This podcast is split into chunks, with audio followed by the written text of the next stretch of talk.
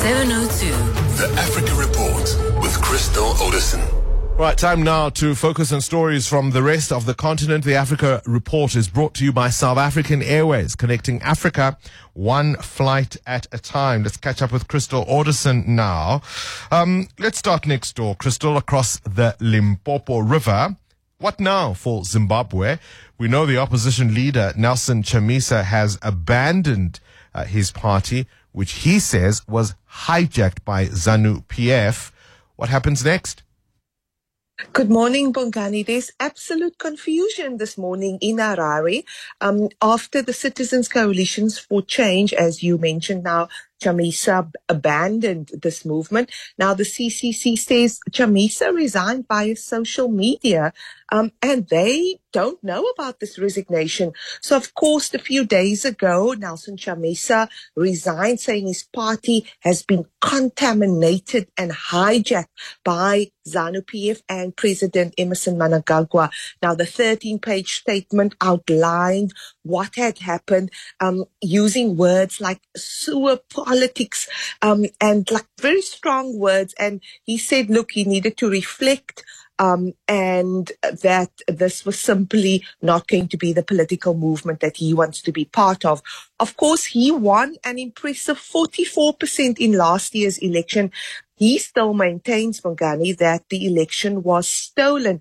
Now, it's very interesting. I have met Chamisa when he was actually a young activist. He was still um, in the footsteps and fighting and working um, very hard um, during the late Morgan Tsvangirai's MDC days. Of course, meeting Chamisa at that point, which is, you know, many moons ago, charismatic, clearly a political leader, and he of course took over from Morgan Tsvangirai. But of course, his detractors always felt that he had urban support, he lacked rural support, and then there was, you know, deep rifts, and some felt that he was in fact a weak leader. So this all came to an end now where he announced that he's no longer part of this movement. He said he's going to announce to the people what his next moves will be. But now when we heard the CCC had a press conference in Harare yesterday where they're saying, well, we don't know what's happening. He's still our leader.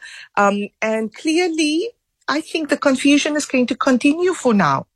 From one resignation to another, Crystal, Mali, Burkina Faso, and Niger have quit ECOWAS. That's the regional body in West Africa. So what does that mean now? One could read it two ways. First, in Niger, Mali, and um, um, these countries all had military coups, young leadership, Bongani, and there is a feeling that these young leaders don't quite know how to navigate the political space. ECOWAS, one of the oldest regional bodies in Africa, has been around since 1975, have of course taken a very harsh stance against these countries. They've, um, there's economic sanctions, so basically these countries have been cut off but also politically, ECOWAS has really put some pressure on these leaders to at least announce a political pathway. That means at least tell us when are you going to have an election. And so ECOWAS under Nigeria's Tinubu have been very firm with these countries. Now we see um, in the letter that they um, had sent out to the media that they said um, that they feel ECOWAS has drifted from the ideals of the founding fathers um, and also the spirit of Pan-Africanism. And they feel that the family as they call ECOWAS, is not assisting them in their fight against Islamist militancy.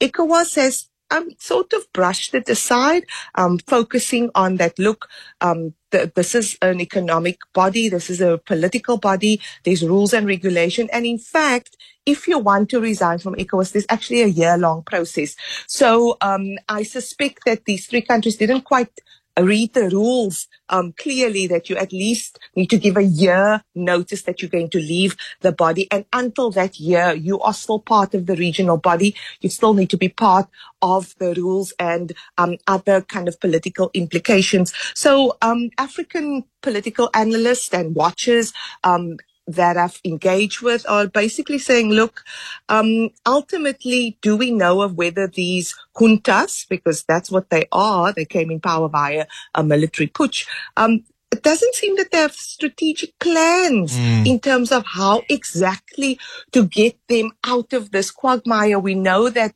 they are closer to Russia, but economically, ultimately, Bongani, they are part of ECOWAS. They are part of West Africa. You can't simply cut your cut yourself off. So this is going to be an ongoing crisis. Of course, ECOWAS can't ignore it, but so far, I don't think that the three leaders actually thought this through. And of course, I think ECOWAS is now dispatching um, Yeah. diplomats to engage with them to to try and change their minds. that that inexperience beginning to show certainly on the international stage. We'll have to leave it there for this morning's Africa report.